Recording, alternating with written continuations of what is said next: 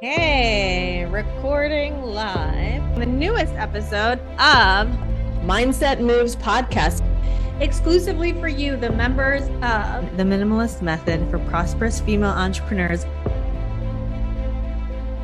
I love helping other people to not have to go through some of the tests and trials that I did, if possible.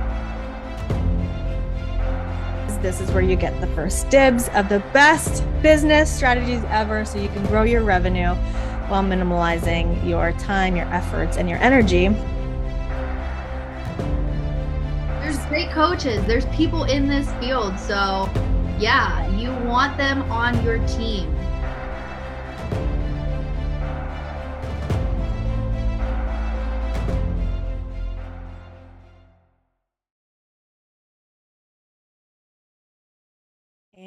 We're live with the newest raw and real recording of Mindset Moves podcast, formerly known as Marta the Minimalist podcast. We've rebranded, very exciting. Heather here gets to be one of our um, very first guests on the new branding of the show. I'm going to turn down my volume here.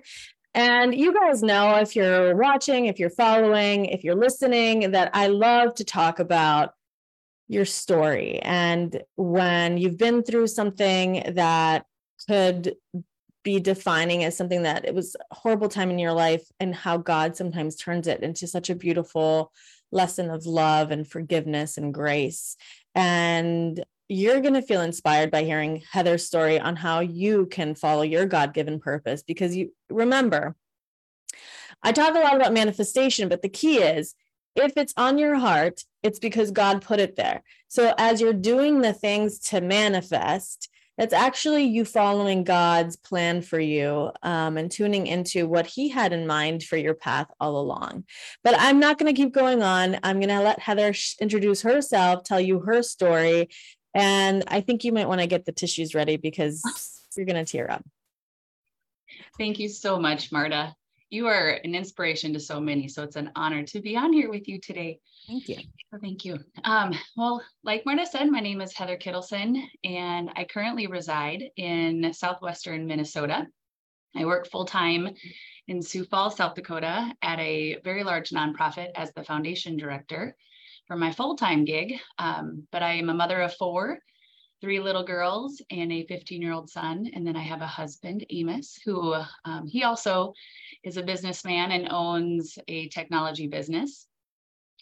And um, we are getting ready to start our own nonprofit, which is really exciting. We're in the process of doing all of, there's so much paperwork. There's 501c3 is stuff is in, it's insane.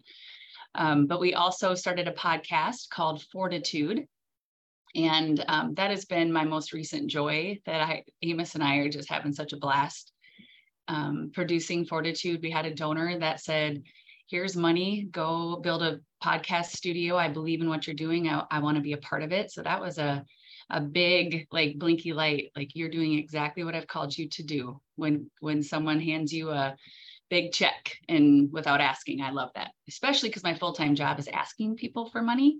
I didn't even have to ask for that one. Um, but the the story or my testimony, it, it goes back to December 5th of 2019, even about a year and a half prior to that, when we had our last little girl, um, Evelyn, who is now four. But um, after we had Evelyn, I had developed postpartum depression. And even with all of our other kids, like this is the fourth. And I think I am a baby making machine. Like I pop these babies out. I've never had any issues with infertility. I had so many friends that did. So I was, I felt so blessed that I had never gone through postpartum depression or um, just had any trouble with any of my pregnancies. So after Evelyn, um, when I all of a sudden felt numb and I couldn't function, and I was getting, um, I was getting really scared because I grew up with three older brothers. I was very much a, just a tomboy, very even keel, not a lot of ups and downs. My emotions were always pretty steady.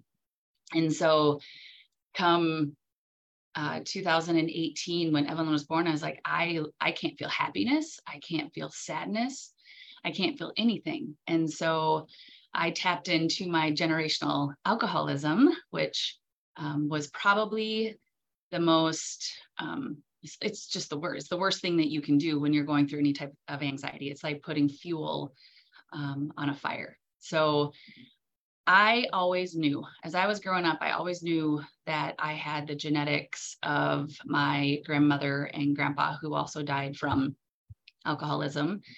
And my dad comes from a family of eight, and um, it's it just it's rampant. I mean, Marta, it's like it's so it was so sad growing up watching all of these individuals that I love so much just destroying their life with alcohol. But it's what we did. It's all we knew.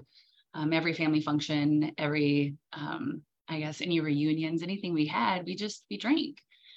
And um, I remember hearing from my cousins multiple times and from other aunts and just this disease has me like i'm this is just what it is this is just how i how i live and i'd hear from my cousins say like i just i wish my mom or i wish my dad wasn't even here because all they ever do is ruin family functions and birthdays and all the things. They come drunk, they're always drunk.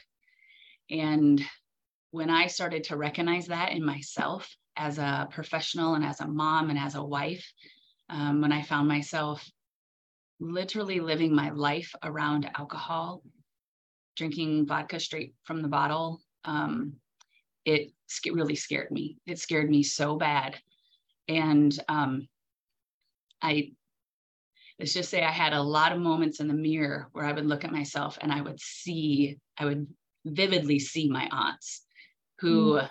I remembered looking back or looking at them and thinking, wow, they're like, they're like, they're walking they're beautiful beautiful people but their physical body has been has been transformed by this poison. And can you, and so, can you tell me a little bit about like what that looked like revolving your life around alcohol? Oh yes. Every i don't know every couple minutes every five minutes once i was actively in my disease i thought about it. I was planning my next drink. I was planning the next place i was going to stop to pick it up um, i would plan my schedule around it. I would plan like my job my kids my everything. Um, so you like a, you what is the terminology? Like a functioning alcoholic like you'd go to work and and so did were you thinking I don't have a problem because I'm going to work and I'm not drinking at work. I'm not going to work drunk or were you going what did that look like? So you in the process of the insanity of alcoholism you actually do save a little bit in your bottle be, because the withdrawals that you go through are so intense in the morning that you almost have to take a shot or a drink of something to stop yourself from like con- convulsing. It's it's mm. scary. Like this, the shit. It's an addiction. It's it's a yeah. disease. It's a it's a poison. Mm-hmm. And when your body is needing it to mm-hmm. function, I was at that place. So I wouldn't say I was working only um, part time as the foundation director at Volunteers America at the time, so I could literally plan my schedule around it and then I was helping my husband out with his technology business as well. But so there were there were mornings, yes, that I would, but most most of them was I was I was going to be home for the day working from home or um, I was so strategic. I really like the manipulation and the the strategy that went into it. Um, I I, I volunteer at the prison, and the reason I do is because there's no difference in me and them. I just never got caught. I mm. drank behind. I I drove. I had a bottle under my front seat. Mm. Like it mm. scares me so much to think about how many people are out driving around in the mornings, in the oh, afternoons. I'm sure you thank God every day for keeping you guys safe. Every day. Yeah. Every day. I am so my my grateful bucket never runs dry. we'll just leave it that. Like I'm so grateful that my kids are all safe, my husband's safe, I'm safe. Um, you know that last that last year so to just kind of go looking back now i can spot it from a mile away when i see other people that are struggling with it or i see people in parking lots or i see people um, with the glass glassy eyes or the shaking of the hands and um, it just it breaks. the smell sometimes too right like the not just the alcohol smell but there's like a certain smell to them like your body is perspiring it because it is a toxin. Because I know I notice even when I have a glass of wine the next day, I have. I'm sorry, guys. TMI, but that's how I roll. But there, there is a smell that that Mhm. transpires out. It's in it's in your pores. I mean, Yes, exactly right. It's in your pores, and there's just more BO the next day. there is. there is. I'm all about getting real too. Yes, that is definitely a thing. Um, you know, I when I uh, think back to even my husband saying, like, "Gosh, you you smell like alcohol, but you say you're not drinking," and he really thought that I just was so deep in the postpartum depression that it was like I was making him go a little bit crazy, which makes me even more sad about the situation because he was looking up um why would my wife or like why does why does she smell a little bit like alcohol but she says she's not drinking? Well i guess your your body if you look it up it has an auto brewery system where if you're not eating it will actually kick in and like do these crazy things to and it's it's like it produces its own brew system. I don't he has all the terminology. He's a he's a techie dude. So he he was like well maybe that's just it because she's not eating. Yeah, right yeah. so i had had enough. I was i i couldn't keep up anymore. It had gotten to the point where i had lost probably 20 pounds. I'm 130 pounds. So i lost 20 pounds. Um, i was a walking corpse. I Mm. was i was actually puking blood when i was dry Mm. heaving. And um, so i knew physically that my body was starting to shut down and that really scared me and um, i kept i remember running around the house like pacing and i it was 3 3 a.m i know people have this whole 3 a.m thing where god wakes them up or the devil wakes them up and they have anxiety well i would have that at 3 a.m quite often and there were times that i was So like a depressant too. Hmm? The more you're depressed, the more you drink, but the more you drink, the more you're depressed, the more you're anxious because it's not. It's it's a depressant. It is such a vicious cycle Mm-hmm. it is very much and you're like why can't i because i would get to the place where i couldn't breathe So I go and I, um, you can't go outside in the winter here, which, because it's, I'm in Minnesota, right? So like it's 12 degrees right now, but.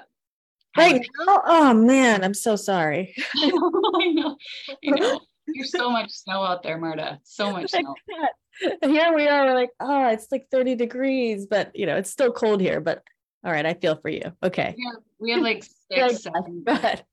eight tall piles of snow outside my window. Oh my gosh. But I'm sure So we um we ended up or what I would do, sorry, is I'd go outside and I would literally scream like Abba Father, where are you? Why Mm, why can I not stop this this craziness? Like I'm gonna I'm not gonna drink tomorrow. I mean, every one of us alcoholics say this. I will not drink tomorrow. I'm not gonna, I'm not gonna. And then you're finding yourself driving into a Casey's or liquor store or somewhere to just fulfill this emptiness mhm. um, so December 5th, I, uh, my two oldest kids took off and my two youngest went with my husband to daycare and I decided that was the day. Granted, leading up to December 5th, I had been making up my mind that I was going to take my life Mhm. because I was not going to put my kids and my husband through the pain and the suffering that I witnessed my family, my extended family and cousins go through. Mhm. I thought they will be so much better off. My husband won't have to deal with this drunken mess of a wife. Mhm. And um, so I was getting ready to leave to go to the liquor store to buy two to three bottles of vodka, and I had pres- prescription pills set aside. Mm. And when Amos came walking back through the door that morning, I was first off, I was stunned, but I was irate because I thought, what what are you like why are you here? What are you doing here? And he's he said, I'm not sure exactly what's going on. But I got halfway to work and a huge I had a huge feeling that I needed to come work from home today. He said, so I Mhm. don't know what's going on, but I'm working from home. And when you're ready to talk, let me know. And Oh. so God, literally, that was God. completely. Yeah, it was a divine intervention because when I look when I fast forward to today and I look back to that, I'm like, there were so many moments where God spared my life. I mean, times so many times he spared my life, but that was that was a moment of gosh darn it, Heather, like I am not done with you. I have you have so much work to do on this earth for me. And um, I'm just grateful my husband's obedient. He's so obedient and always has been. Like, really, God, like I have so much work to do, you know. he just felt it and he prioritized it, whatever God was. Not like him. Yeah.